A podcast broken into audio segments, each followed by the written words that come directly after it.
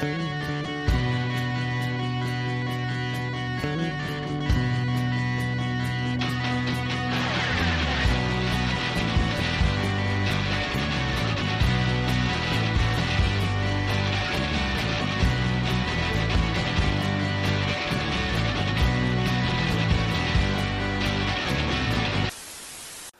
Welcome to another episode of The Breakdown. A little while back, we did a special for International Human Rights Day, and while all of the segments that were on that episode uh, got a lot of really positive attention, there was one in particular that stood out a little bit, and that was the, the section on harm reduction that was done by Zoe Lambert. We've had uh, more than a couple of people reach out and ask for us not only to put that video up separately, which we're going to do, but because of the amount of interest and because we've certainly seen lots of misunderstanding and lots of myths around harm reduction, we wanted to do a standalone episode with Zoe and sort of eh, do a little bit more of a deep dive into it. So we're very, very grateful uh, to be able to uh, have a conversation today with Zoe Lambert, who is the owner of Abscission Wellness. And uh, I had to ask what Abscission meant, so don't feel bad if you don't.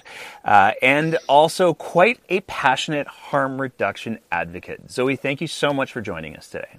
Oh, thank you for having me. So to start with, um, the, the the video that you did for the the special, I, I really can't call it a regular episode of the breakdown because it really was was something quite unique. The video that you did for that uh, for that special um, really got quite a bit of interest. And I think a big part of that has to do with the fact that there's so many pieces of uh, harm reduction, addiction treatments, uh, that, that whole spectrum. Uh, that are are grossly misunderstood. So before we get into that, can you just tell our audience a little bit about who is Zoe Lambert?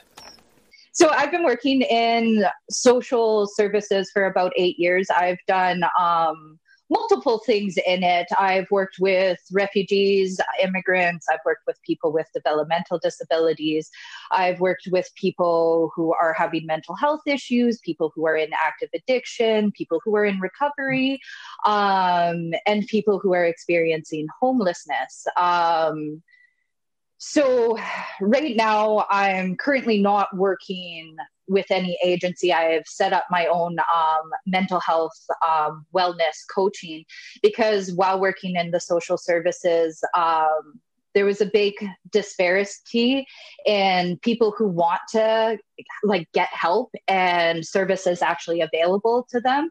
There would be a lot of clients who would be like, okay, like this is the day I'm feeling great. I want to reach out. And we would go and, you know, either the hospital or access mental health would put us on a year to two year wait list um, to get that mental health and usually after that um, after that they would um, you know, wait the year and when they actually got in, it wouldn't be the day that they were actually wanting to get help. Um, so it would lapse and we would have to start that process all over again. Um, so I have currently set up a business to kind of fill in that gap so that I can work on a sliding scale basis um, and teach people maybe not that deep um, trauma work that therapy can provide, but at least give them day to day coping mechani- mechanisms and help them build um, healthy support systems um, around them so that at least we can lighten that day to day load um, while they wait. Um, for more, I guess, like advanced services uh, with like a psychologist or a psychiatrist. Um, I am currently trying to get into my master's of counseling um, so that I can eventually open my own practice as well. Um, but just gaining experience, I guess, in the meantime. so, okay. Uh, so, with the topic of addiction, that word is probably one of the biggest words in the, the English language, not by letter count, but by how much needs to un- be unpacked when we're talking about it. Because it seems like, uh, and certainly based on the, the talk that you gave for the special, it seems like it's probably one of the most poorly understood concepts uh, by the general public at the very least, uh, in regards to sort of what drives it uh, and in regards to what treatment modalities can or should look like. So, to start with, um, when we're talking about addiction, let's go really basic. Are we talking about a lifestyle choice or is there something more to it than that? Um, oh yeah, for sure. It is not a lifestyle choice, and I honestly think that we're indoctrinated into it um, at a very early age. Um, if we think of our capitalist, consumerist um, society, we are constantly be te- um, being told to consume, to consume, to consume, consume, consume, um, to an unhealthy point, and really, that is addiction at its basis too right? So it's a huge societal problem. We just have um like i guess socially accepted addiction and then not socially accepted addiction. Um but really um addiction's anything that you consume um habitually to a point that it's affecting um your life negatively. Um and so when we think about that we could think about shopping right? You know, we have, I, I know I do for sure. I definitely shop my worries away, and that is addiction. Um, sugar is an addiction. Um, meth is an addiction. They're all on the same category and spectrum um, of what can be unhealthy. And I think that's that's kind of what bothers me when people, you know, outcast people with certain addictions, um, just because you know, we're technically, as long as we kind of, you know, interact with the society that we're in, all of us have an addiction, um, whether it be little or to an extreme. Do you think that it would be safe to say that the the nature of addiction is is at its core um, effectively a reward pathway that's gotten a little bit out of control? For sure, for sure. And I think um, right now that's uh, like we're almost like overstimulated as a society to have such, uh, I guess, like to get that dopamine.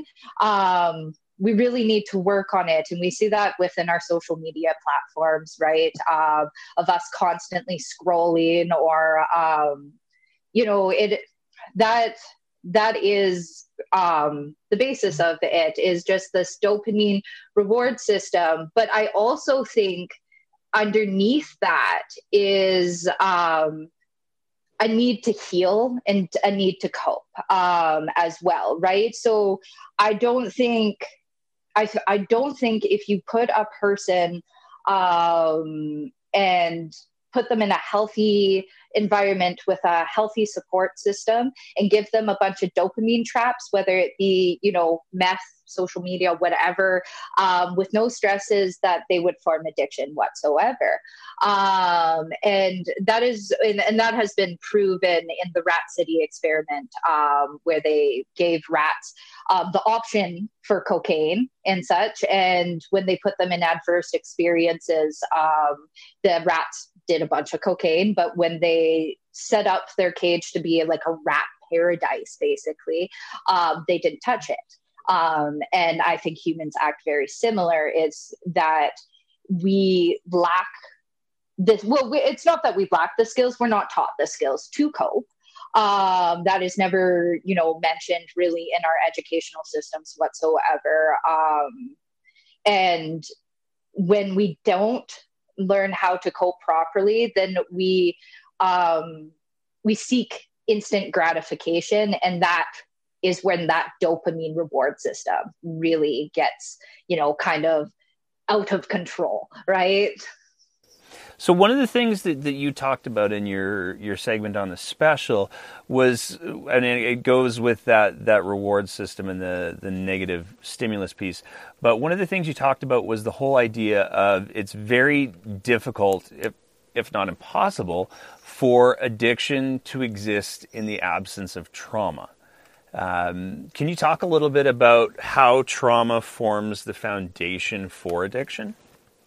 Oh, for sure. So, um, so and the, the trauma is such uh, almost like stigmatized word, and I don't think a lot of people understand that um, trauma is any prolonged, um, I guess, stimulation to our um, sympathetic nervous system, which is our amygdala, which is our just kind of flight or fight um, response, right? Um, again, it's not just for you know war victims or victims of abuse. It could be someone experiencing um, you know a divorce or uh, in the family right? Um, someone experiencing a death um, of a close one.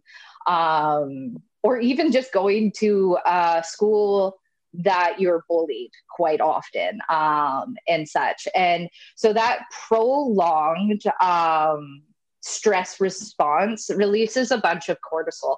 Um, and cortisol um, can help us get out of danger real quick.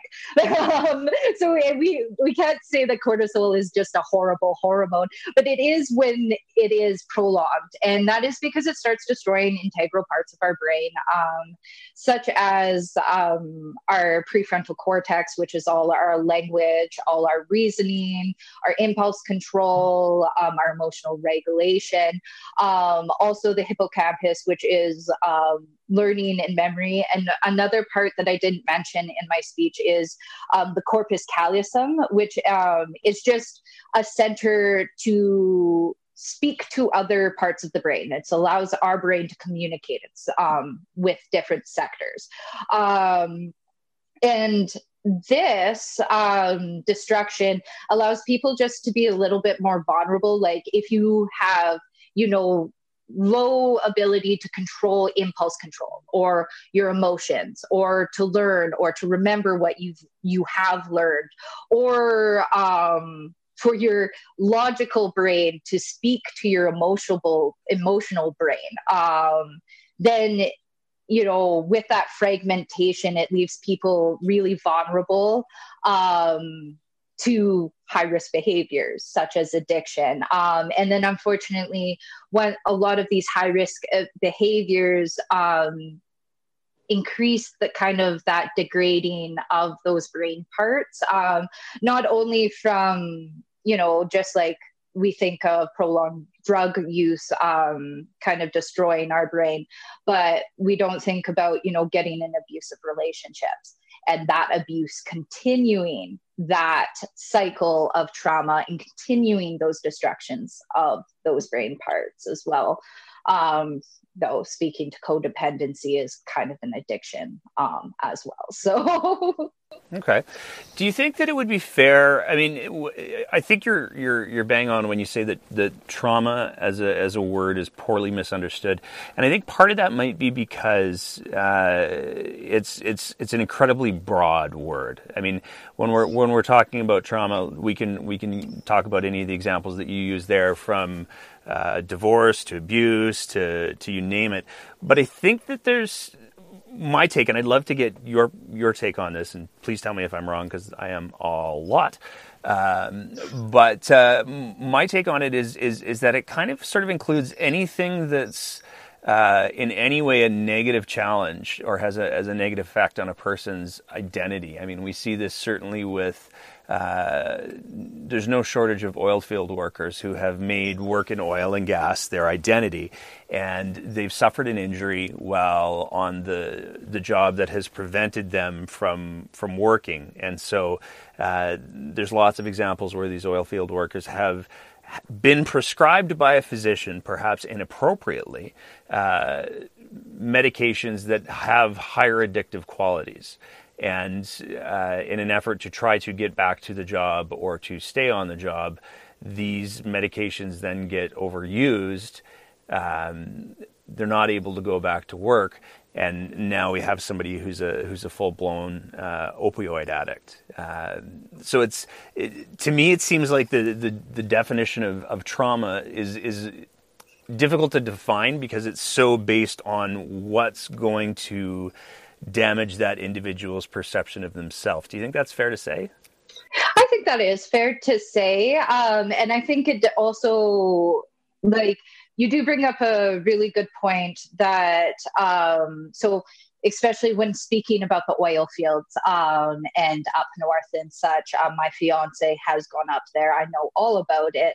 Um, and it really is a place that brews um, isolation.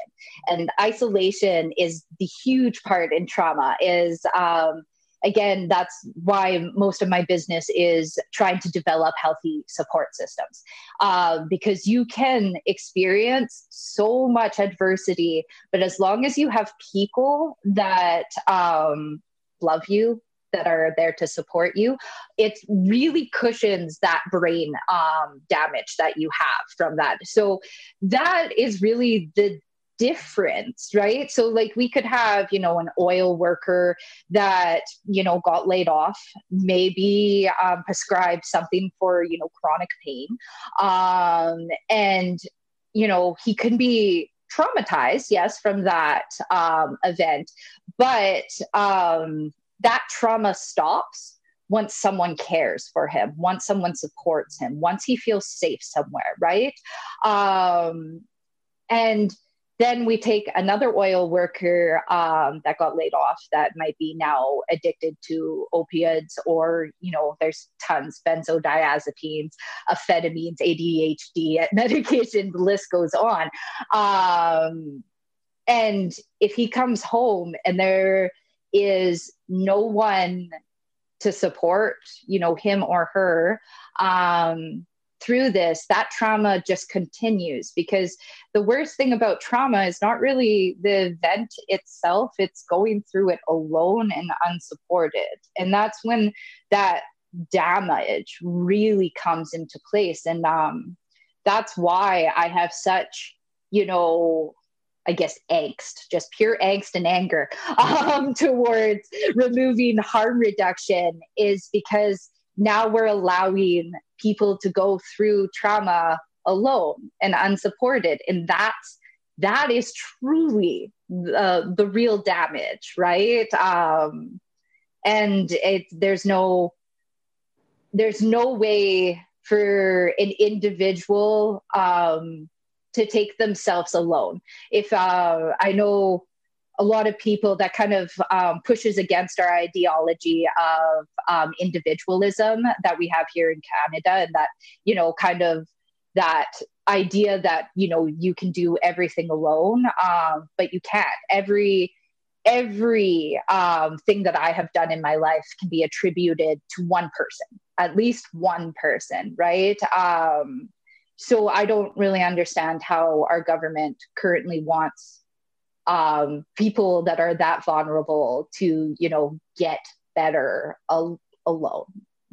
So before we get into sort of what what harm reduction is and how the the UCP is in in many ways working to dismantle it um, the the one other thing that I just want us to sort of touch on is I think that part of the the challenge, and this is another place where I'm going to ask you to tell me if I'm wrong, um, but I think that part of the challenge for a lot of people who don't have firsthand addiction experience with addiction, or even secondhand experience with addiction, is that we tend to view other people's experiences through the lens of our own experiences. And when we're talking about trauma, it's not something that can be objectively quantifiably measured. Like I can't say that that using you as an example in a totally unfair way, um, but I can't say that I your your trauma's a four and then it's now rated as a four, and that's what it's going to be. Because depending on on who you are, what your life experiences were, what was going on when you were experiencing whatever that trauma was, it could be very very different for some people than others. I think about my my own profession, and and I work as a as a paramedic. I've seen plenty of, of my coworkers experience calls that to me, I would be able to, to to walk away from relatively unaffected. But for them, it's it's profoundly affecting, and I I work very hard not to watch them get affected and go ah wimps uh, because they're they're experiencing that event through their lens, not my lens. Um, and I think to me, it's one of the really, really important things that we need to to include in the conversation around harm reduction and addiction is the idea that I don't get to subjectively rate other people's trauma through my own lens. I have to be willing to listen to what their experiences are and how they affected them. Do you think that's a, a safe thing to say? For sure. And I think you bring up the issue of resiliency, right? And um, that's a thing that we can't see and that we just assume that everyone has, right?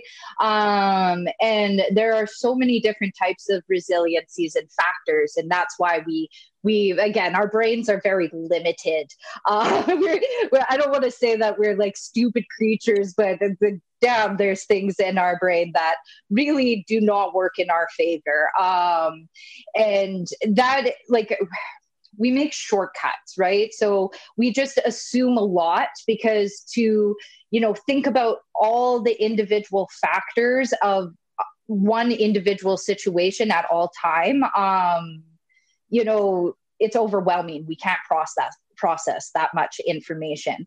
Um, so i think a lot of it is a being aware of that shortcut right? And um, just realizing that you are going to assume first that you have to use your controlled thinking to actually flush out the details right? And um, not think in black and white measures. Um, but going back to resiliency, I think again, yeah, there's um I grew up in a lot of trauma, a lot of prolonged trauma, and I also have complex post traumatic stress disorder, which is why I'm so um, interested in this topic, I guess. Um, and I grew up with friends um, that went through basically the same thing that I did, but came out just, you know, not not like um like they still experience trauma still adverse um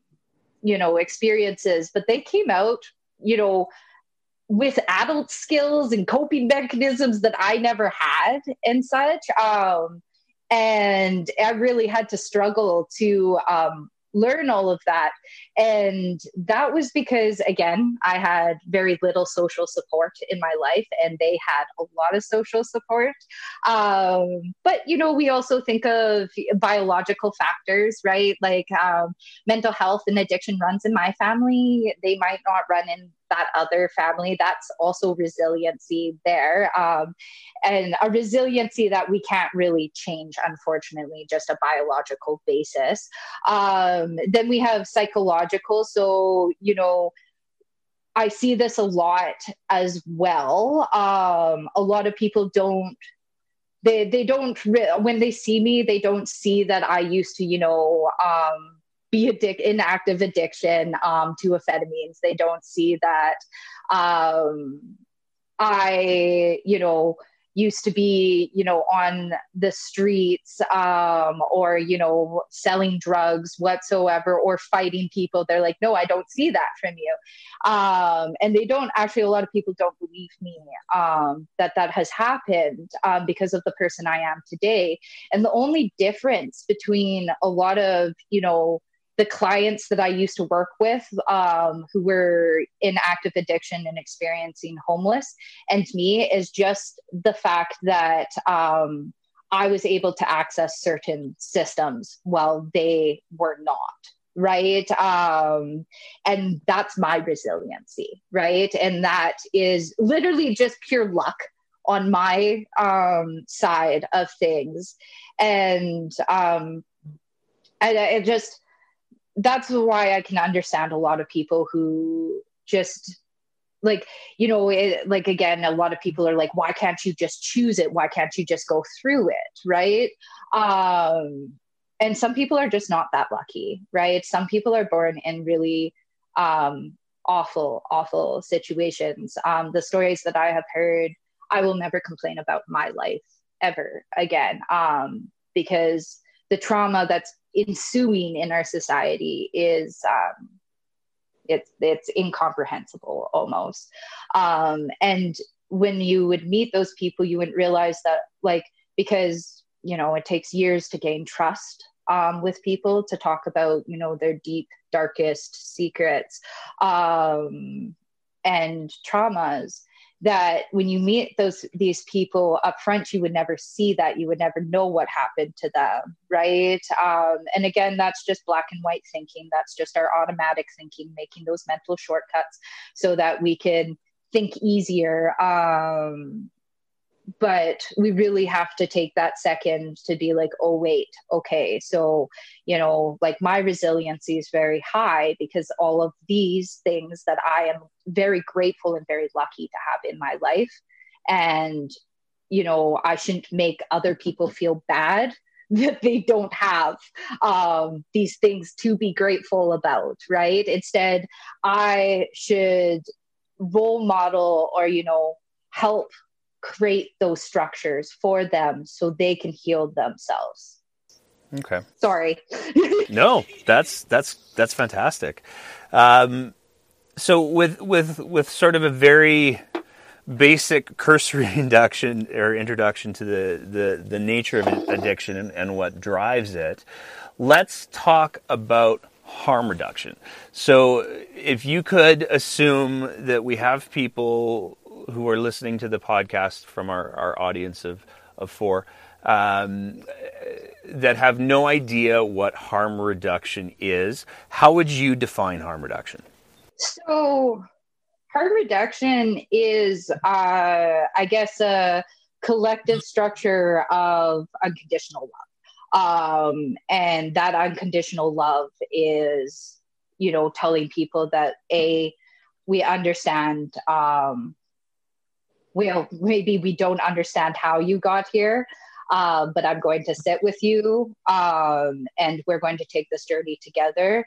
And I'm not going to A, shame you um, for who you are, because I know that shame is huge in trauma and that, you know, getting over trauma is not is, is not reliving or processing these memories it's forgiving the person that you have to become to cope with it right? So i'm not going to add shame to that. I'm going to try to take that shame off and try to you know understand um how you got there and make you you forgive yourself.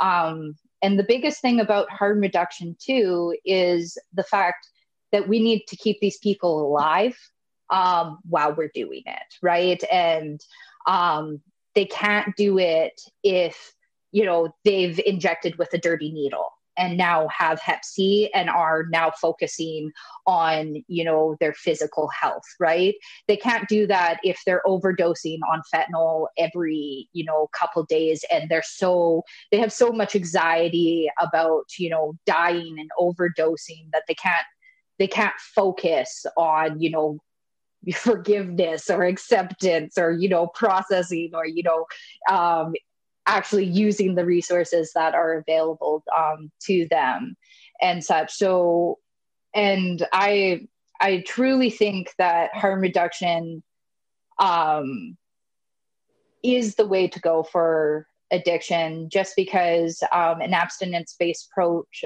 um, is conditional love. We will only care for you if you are this person, right? Um, and again, that's that puts a lot of shame into the individual. Um, and it's also very black and white thinking. Um, you know, a lot of people who recover, right? Um, we we think recovery as abstinence based. It's not. Um, recovery is when um, your habitual use is not imposing negative consequences on your life. Um, so a lot of people that I see are self medicating. um, especially so traumas. Uh, so PTSD is an anxiety disorder um, and such. Um, and when you have an anxiety disorder, you have a low GABA and it's gamma aminobutyric acid, just basically something that calms you down. So your flight, um, fight and flight go up, right? Um, and GABA calms it down. It's like, shh, no, all right, dangers end. So anxiety people don't have that GABA. So it's always like, ah, right? We're not calming down whatsoever. Um, and um, there's actually a lot of substances that give you GABA, and that would be marijuana, that would be alcohol, that would um, be cocaine um, as well, right? So a lot of people who are, you know, drinking or in an active addiction is because it makes them feel better because they're getting um, the neurotransmitters that they're lacking, right? So to be like you need to just cut it out completely is um, it's just inconceivable, honestly, because um, you know it is helping that um, person on a baseline, and as long as um, you know, I've met people who would have one to two drinks, which is low risk drinking, um, has little to no um, physical effects, um, such as damaging of the liver and such, and actually can help with your blood pressure. And, you know, abstinence based treatment would be like, no, they're not in recovery, but they they are, right? Because they are taking in charge in their life. They're doing it with intention and purpose, and they're being mindful of what they want and what they don't want. So one of the one of the comparisons. I mean, I mean, there's there's there's a couple of points that I still want to make before I before I let you go. But um, one of the comparisons that I've often heard people make in regards to uh, addiction is that, and you were talking quite a bit about the, the brain remodeling that happens during trauma. Um, one of the comparisons is to any number of chronic diseases. Probably the most common one that I hear is, is, is diabetes. Uh, in that, if somebody is a diabetic, they're almost certainly going to be a, some form of a diabetic for likely the rest of their lives. Now, neuroplasticity is pretty cool because over a longer period of time, you can get that, that more remodeling out of a brain than you can probably out of a pancreas. But um, the the reality is is that it's an organic condition that is going to require certainly uh, a, a, long period of, of, of management. Do you think that's a, a fair metaphor to use? Yeah, that is a fair metaphor to use. And like that's a we and like thank God for neuroplasticity. Like it is wonderful that we can regroup our brains. Um, but unfortunately, especially with long-term damage, um, our brains are never going to recoup the way that they were in the original state before all a the prolonged trauma or the um, prolonged drug use whatsoever we will never be able to achieve that height of i guess you know intellectual cap um, capacity. Um, not saying that the brain isn't wonderful and that you know that it won't compensate in other areas and such. Um, but it is a lifelong thing, and it's you know like you need to once you use a synaptic pathway, it gets easier each time, right? So um, even if let's say so i've been in recovery for quite some time um, but let's say if i I wouldn't, but decided to go out and do my drug of choice, right? Um, that synaptic pathway is still there. It has not been pruned. So I am just choosing to use that one again, right? And then it's going to just get easier and easier. So that's kind of what how abstinence based logic is formed, right? Is that we need to prune those neural pathways that um, that we use while we're in active addiction and such. Um, but you know, a lot of um, a lot of people can um, still weaken like it depends on how much control and like impulse control you have and again that prefrontal cortex um, thing because i know a lot of people um, that i've worked with who have been in active addiction have um, you know weirdly smoked crack on tuesdays and have been fine right after that like have you know are in control of their life right? I don't understand it but they're it's working for them right? So you know they just have better impulse control than my brain and that that's that's the thing. Every brain is different right? Um and that's why trauma kind of um shows itself in many ways right? There's many kind of trauma related um mental health disorders um, such as you know dissociative um, personality disorder borderline personality disorder bipolar um, schizophrenia all just kind of different different i guess dna um, oh sorry words um, dna um, i guess showing us how the trauma infe- uh, affected us, right? Um, so it's hard to kind of give it, again, what you've said, an overlapping kind of definition of, you know, can people recoup their brains?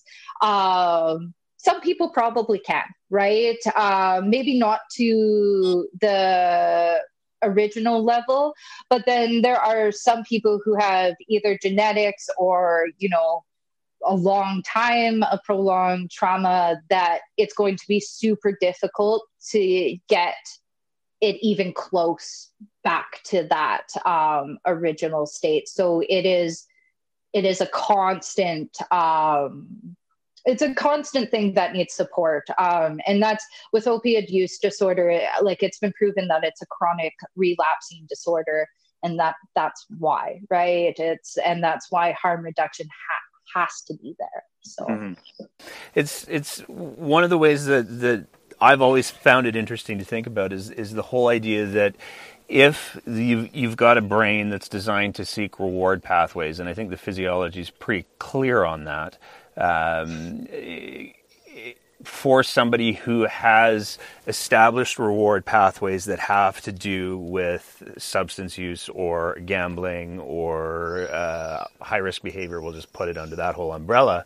When they go through periods where they're uh, the new ways to meet those reward pathways aren't there, whether it's the end of a relationship, whether it's some instability in the job, their brain is going to push them to still find those reward pathways. And so your your point about how uh, you know once that pathway is there, it's there. The uh, to me, it's it seems that a person who's dealing with uh, addiction and recovery um, is always going to have to contend with that sort of if things get crappy my brain's going to go, you know, it'd be really nice right now, and it's going to be whatever that high risk behavior is.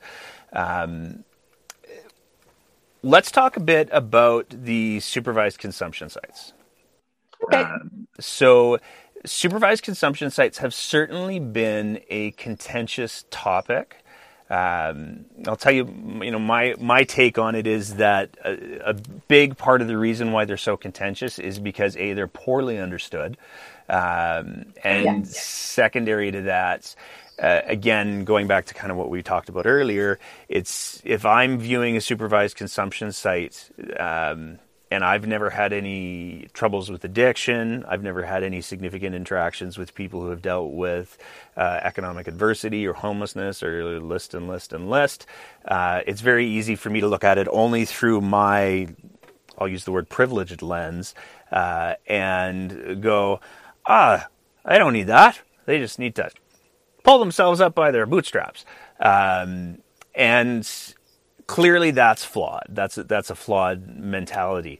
What do you see as the the the value of supervised consumption sites and if you could get people who approach supervised consumption sites with that external view uh, to look at it a different way, what would that way be? Um, Okay, so the value of um, supervised consumption sites um, is just the fact that like in Vancouver, their supervised um, consumption site that it's a it's a community center for junkies. Um, but I I do agree with it because um, in my not in my last speech on um, Human Rights um, Day, but in the one um, before that, I was speaking about Maslow's hierarchy of needs, right? And um, so, the, again, those people that are like, just pull up your bootstraps, right? They're talking about self actualization, and that's the top. That's our, you know, best selves, right? Um, but there's a bunch of needs that need to be filled below it to get to that top self. Um, and first of it is food, right? And a lot of these safe consumption sites are the only places um, that people eat for the day, right? Food, water, right? In warmth are in there. Um, and there's a lot of, you know, why can't these people access other places for food um, and warmth? Because there is multiple resources, uh, but a lot of places won't accept people who are intoxicated into their facility. Um, so it is literally sometimes the only place they can go. Um, and then there's safety and security also in those basic needs as well. Um, and, you know, again, that safety that you can come here and we will protect you right that you will not die on our watch um, because we are here we're trained right um, again, it's really hard to self actualize and be your best person if you're constantly worried about overdosing and dying. Um, but then there's a second um, tier, which is psychological needs, um, and that is belonging. Um, that is that we need to feel like we belong somewhere um, in order to become our best selves. And right now, um, people in active addiction um, don't belong anywhere. They don't belong on our streets. They don't belong, you know, in our malls. They don't belong even in their safe consumption sites, apparently, right? Um, and it, it, it's literally a community again of unconditional love and support right that doesn't even support them only on a you know um, like keeping them alive level there's biological there's doctors right that you know let's get your health in order. There's psychological there's um, peer support workers um, there's psychologists there's psychiatrists there's societal. So um, if you're in poverty well let's get you housed right? I know where to get clothes um, and you know the works and such. Um, so those all those needs need to be met. And if we don't have a safe consumption site where people feel like they're belonged or like um uh, have a sense of belonging or feel like they they're wanted we're taking that step away right? And then it's impossible. It's impossible for them to get to the top of the pyramid if we're taking steps away from them right? Like um but you know also like I feel that safe consumption zones the like biggest problem is that it wrecks the community around um, that safe consumption site right? And it's you know it's bringing crime it's bringing um, drug use into downtown which has always been but i'll humor them.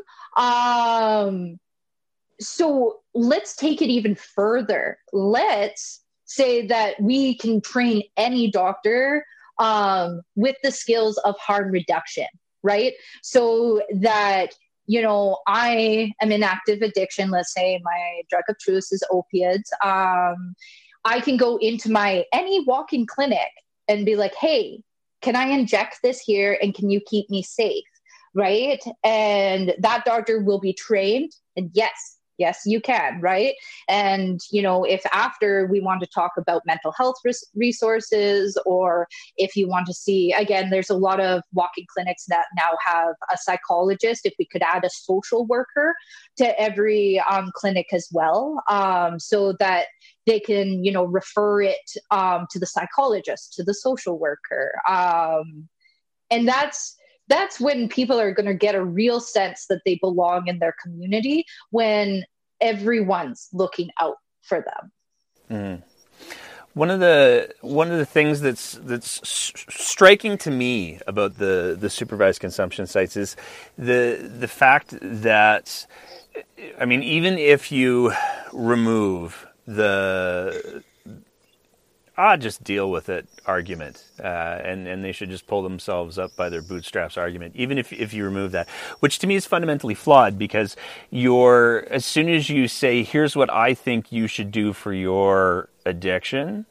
Um, I'm using my experiences and my lenses to say what's going to work best for you, even though I may not know very much about you at all as an individual. So it's to me, it's flawed right out of the gates there.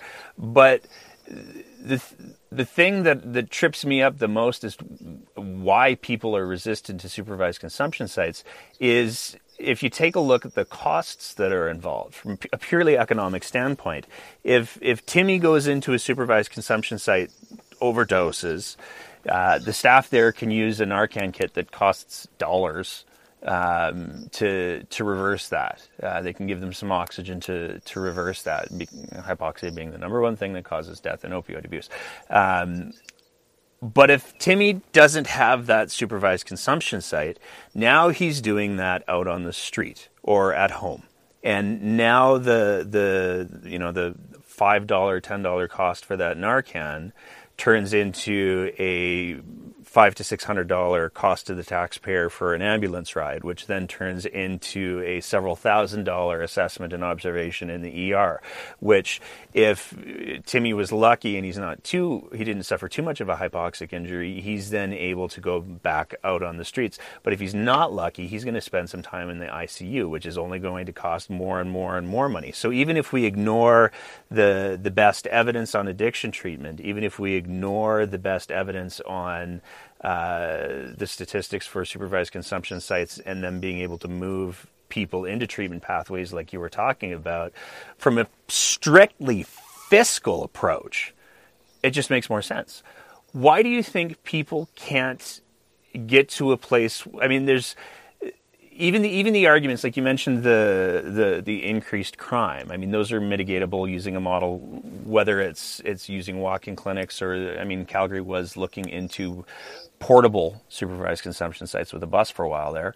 Um, why do you think people are so resistant to admitting that they're wrong about the way that they think about addiction?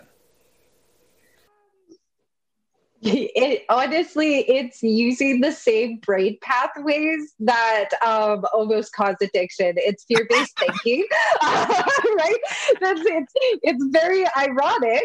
Uh, um, so it is fear-based um, thinking and it's that black and white us versus them mentality right? Um, and you know i find the people that have the biggest um, you know I guess, resilience uh, um, or resistance against, um, you know, supervised consumption sites or harm reduction have been hurt in the past past by an addict. Um, and, you know, a lot of that, again, there's the trauma right there, right? So they are, they have been hurt by someone with addiction or someone they knew was hurt um, by someone who is in active addiction. Um, so now this trauma that we've um, had integrates into our personality and um, to keep us safe. Um, we think in black and white terms, right? And that's not always particularly bad, um, such as like leaving an abusive relationship we have to think in black and white, right? We have to think our ex is awful. We cannot have that gray area um, because then we might go back to them, right? And we might hurt ourselves again. And our brains are really um, great in protecting us um, with that and such. But I think that's um, a lot of why people can't see the gray in addiction is because I've been hurt by that. So I need to think in black and white to protect myself from that. Right. Um, and you know i think it's also isolation um so like we think of prejudice, and stereotype and how it's formed and it is that us versus them mentality but it's also a lack of exposure to um, whatever group you're um, stereotyping or you know um, holding prejudice to um, and like we our, our city is not like i think about this often and i i don't have a solution whatsoever um, but we isolate. So there's homeless shelters right? And that's where all the homeless people um, go right? There's addiction centers and that's where you know people with addiction go right? And it's separated from um, the general public right? It's almost like uh, uh, it's, it's almost like we're repressing our subconscious problems and they're coming back up, right? As they always do. Um, and we need to learn a way to expose the general public to people with addictions. So, um, because exposure theory is the best theory against prejudice and stereotyping, um, and that's just interaction, right? Uh, that is why people. That's why people. Um, who um, have been black have infiltrated the KKK and been able to actually get people to step down, right? It's because once they realize who they're talking with, once you put a face, you know, you can have all these stereotypes like, oh, they chose it, right? Um, they're a bad person, you know, all these excuses um, for why we don't like this person, right? But it's really hard once we start befriending people to ha- hold those opposite views right? We we have to let one go and usually it's the maladaptive negative views that we have on that person. Um again and i think that that does really put that like these people should be welcomed in all of our communities and such um and so that there is interaction with people, right? They don't have to go into some secluded place, right? Because that just um, develops more stigma, more isolation to the matter, um, and doesn't produce any understanding or compassion, right? Um, whether it's community centers in which you know everyone can come to and learn about coping mechanisms and it's free so you know everyone can interact we can talk to each other right? We can grow together. Um i'm not quite sure but it uh, the system that's going um, on is creating an even bigger divide um, between people. And I think at the end of the day, I mean, one of the arguments for the supervised consumption sites, and you mentioned this in the, the segment that you did on the special, uh, is at the end of the day, you can't help someone who's dead. And if if I mean one of the one of the the, the jokes that I'm most fond of is uh, the how many psychiatrists does it take to change a light bulb? Well, only one, but the light bulb's got to want to change. And and I think that that applies very heavily to addiction treatment. And again, please correct me if I'm wrong, but it it, it seems to me that if you're trying to force help on somebody who's not at a place where they can accept it yet, that help will not be effective. And so, if that's where that person's at, the question then becomes not how do we force help on this person in the way that we want them to accept it because it's it's just not going to work to okay well how do we bridge the gap between where they are right now and where they are getting helping them get to a place where they will be able to accept that help. And especially when we're talking about uh, opioids uh, where the the potential from death from overdoses is is, much higher than a lot of other high risk behaviors or, or drugs if we don't fill that gap with something then that gap gets filled with bodies. Yeah.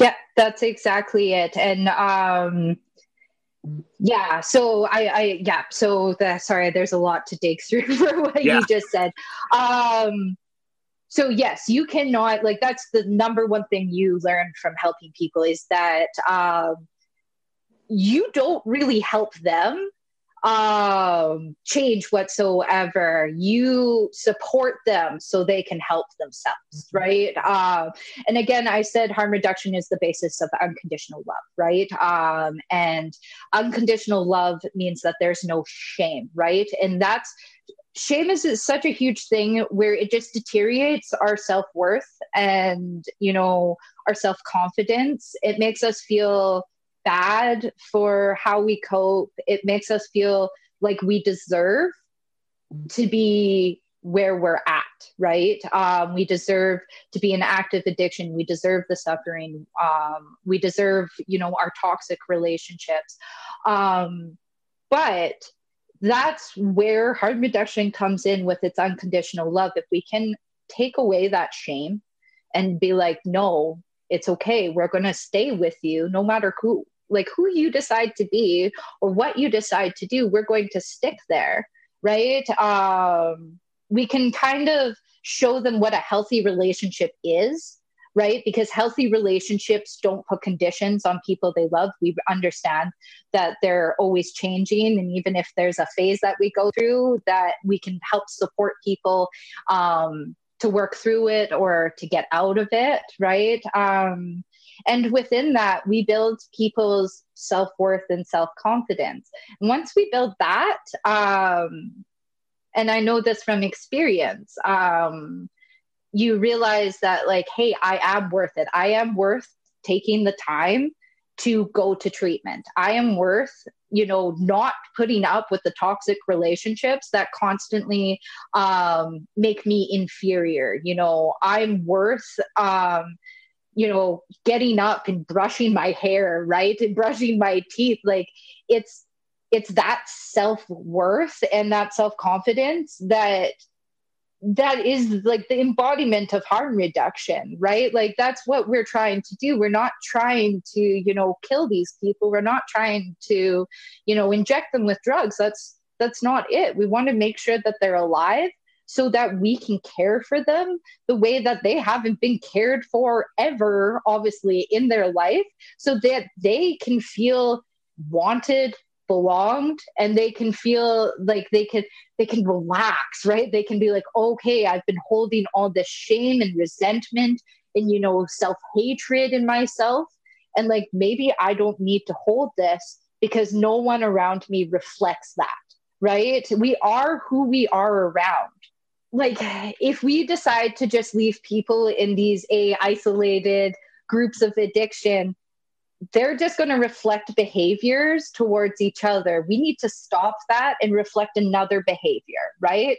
Um, it's modeling. It's basic modeling right? We need to model healthy relationships healthy coping mechanisms and healthy um, structures of care um, before these people can build self-worth so they can you know again if they want to go into abstinence-based um, care after that i'm all for that. I'm not against abstinence-based um, treatment whatsoever right? But i just realize that they have to make that choice and i want to be there to support them um, through their journey of making that choice whether they do it or not right?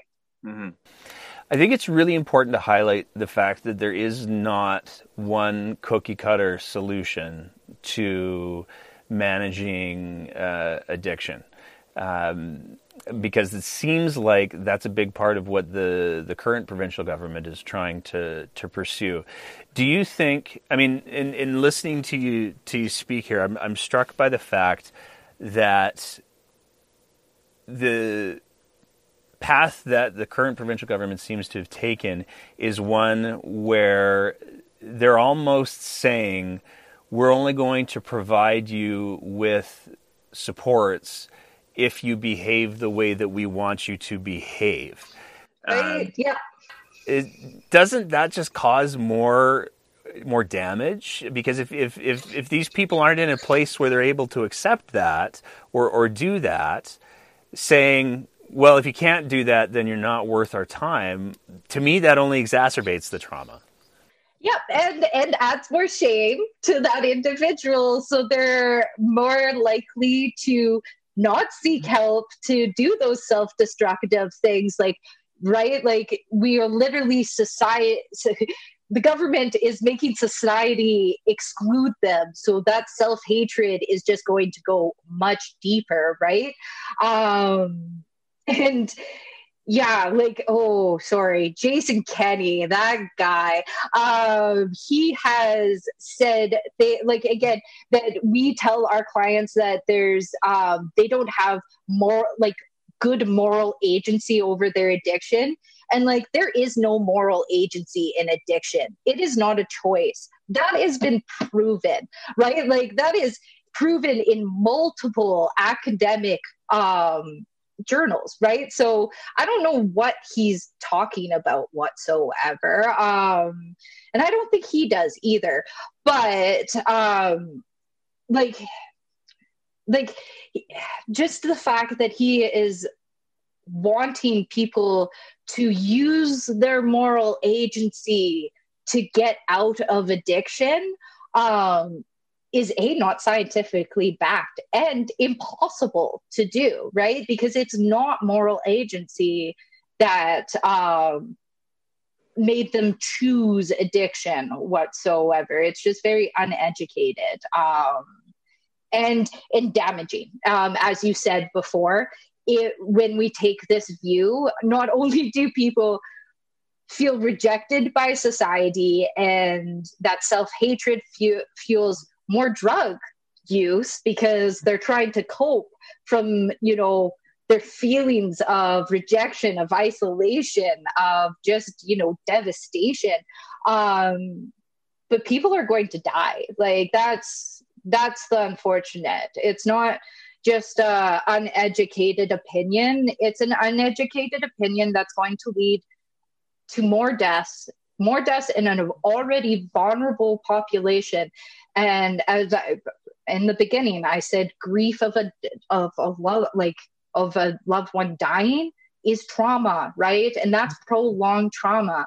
So we are just we're just traumatizing them and perpetuating trauma within that community and then looking at them and being like well just pull up your bootstraps and get better right? And it's what? well, and it's it's it's fascinating to me that that whole moral agency line. I'm not even going to call it an argument because it's just so much bullshit. Um, but that, that whole moral agency line, I'm curious if Mr. Kenney would say to, given that we've established that there's a, a, a physiological organic component to addiction, whether we're talking about the, the, the brain part or whether we're talking about the, the sheer physical part. I mean, uh, if anyone who's ever seen a hardcore alcoholic stop drinking, no, you, you can't watch that process where they're having seizures and DTs and all of that and go, ah, oh, it's just a choice. It's all in their mind because it has a very real impact on their body. Um, and I can't help but wonder if Mr. Kenney would say to people who are facing diseases like cancer or like Parkinson's or like uh, any other organic process and say, you know what, if you just had stronger moral agency, this wouldn't be happening to you. Exactly. And that's what I said with my last um, speech as well, right? Like that he would not he would not go to someone with schizophrenia be like, just use your moral agency and you'll be able to cure yourself. It's it's ridiculous. Um, and unfortunately, just every um, attack that he's had against it, he's like, oh, but you know, this he, he a said that it was offensive that um, a reporter asked him why he wasn't going with harm reduction, even though it's evidence based treatment, um, because a panel of experts um, de- uh, made that decision. Um, but like the unfortunate part of that panel of experts was it was all abstinence based um, experts, no harm reduction, even though they had a Chinese medicine um, specialist on there, right? Like, okay. I, I I have to really really sort of question the the use of the term experts when at least one of them didn't know that you you can't ask an unconscious person if they want oxygen. right, right. Like it just it baffles me. And then it's also like obviously he just picked people so he can create an echo chamber of his own thoughts right? Um his own uneducated thoughts. Um and you know i feel like that that really isn't democracy or you know like informed um like collective decision on how we're going to move forward um, with this topic. But you know that that's a whole other issue. When when when we come to the the end of these interviews i always like to ask the guest um, if there's there's anything that they'd like to say to a group. I'm going to do things a little bit differently today. Um, if and i'm going to ask you if there's what would you like to say to people who are dealing with addiction? And what would you like to say to the people who uh, just believe that people need to pull themselves up by their bootstraps? So those those those two groups, I imagine you're going to have very different messages for. But what would you what, what would you say to people who are who are struggling with addiction right now? Um, to forgive themselves, honestly, um, to realize that coping mechanisms, um, you know, are there to protect yourself, right? And that we should not feel guilty for the coping mechanisms that we choose to take care of ourselves. We just need to realize that there's pros and cons to each coping mechanisms, and we want to bring the best forward to us, right? Um, and that, you know, regrowing brain neural pathways is a process. Um, it's not something that's going to be instant and it's going to be a lot of struggle. It's going to be a lot of relapse. That doesn't mean it's not worth it. Um, and that we need to start lightening up on ourselves, right? That we can only heal through self love and not through self hatred, right? So let's say uh, actually, really real example. So when I was in recovery, um, I relapsed quite a bit, and when we, when I hated myself um, for it, I would relapse even further. I'd be like, "Oh, fuck it, this is just who I am," right? Like, just going to go off the deep end um, with it. But um, when I learned self love, um, I realized that even if I could go 24 hours without using, that 24 hours counts, right? That counts to my better future, right? Even if I used after, I still did 24 hours, right? And that's that all adds to the equation of a better life. Um, and always just telling myself um, when I messed up that I must have needed it. Like I must have like there must have been stress that I couldn't cope with. So I knew how I did what I knew how to do, right? And there should be no hatred or shame in that. That is just, you know, normal human functioning. Um, we we always need states of equilibrium, right? Even though sometimes we don't know the best way to get it. Okay. And what would you say to the uh, the Jasons, the Jason Luans, the Jason Nixons, and the Jason Kenneys? Again, I would hope that to expose yourself, like just go out, like have some humility. Um, have some humility that maybe you don't know what is going on, right? And you don't have a full picture. And the only way that you can get that full picture is by you know, A, either researching it or going out and talking to people who have either recovered from active addiction um, or are in active addiction addiction.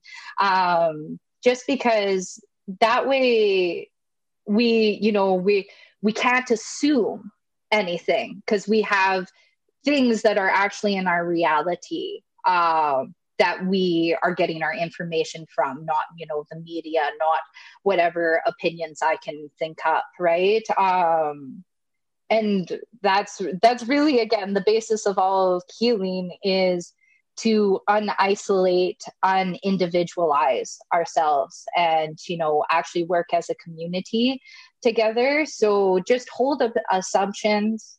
Just be like, oh, I'm assuming, right? I don't actually have, you know, any kind of clarity or research behind this thought. So maybe I should seek out more clarity, um, whether that be right now via the internet because we're in COVID and everyone's isolating. But once this is over, maybe, you know, um, to volunteer, volunteer at the drop in center just for one one day, right? And um, see where it goes.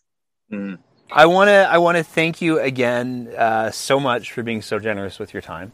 Um, I, I, I want to thank you for your, your advocacy on these issues. Uh, addiction is, is to me one of the most poorly understood concepts uh, that's out there, and unfortunately, we see uh, politicians and people of other stripes who are more than happy to exploit people's lack of understanding of it for their own ends, and I think it's it's really unfortunate because it does come with a, a huge human cost. So so thank you for your for your advocacy and, and trying to raise awareness. If it's okay with you, what we're going to do is uh, we're going to post this episode. Um, and then at the same time, we're also going to post the segment uh, that that you did for the special um, so that people have both that they can refer to if they want to listen to almost an hour and a half of of conversation uh, on and information on uh, addiction and uh, harm reduction. Yes, uh, yeah, no, that would be lovely. The more information out there, the, the that's what I'm hoping is just for more informed people, right? Awesome. Well, thank you, thank you so much again, uh, and uh, hopefully we'll be able to, to have you on again in the in the future to to touch on some more of the stuff. Because uh, if human history has taught us anything, this is not a a challenge that's going to go away. Nope, definitely not. Thank you so much for having me. You have a wonderful day. And that's it for another episode of The Breakdown. Now, we want to just take a quick sec to remind you that we're only able to produce the kind of content that we do because of the support that we receive from our Patreon supporters. So, if you appreciate the kind of content that we're trying to produce here, please consider signing up to be one of our Patreon supporters at www.patreon.com slash thebreakdownab. And if you're listening to the audio version of our podcast, please consider leaving a rating and a review because it's those things that help us to get the podcast in front of more and more people. And as always, thank you very much for your time.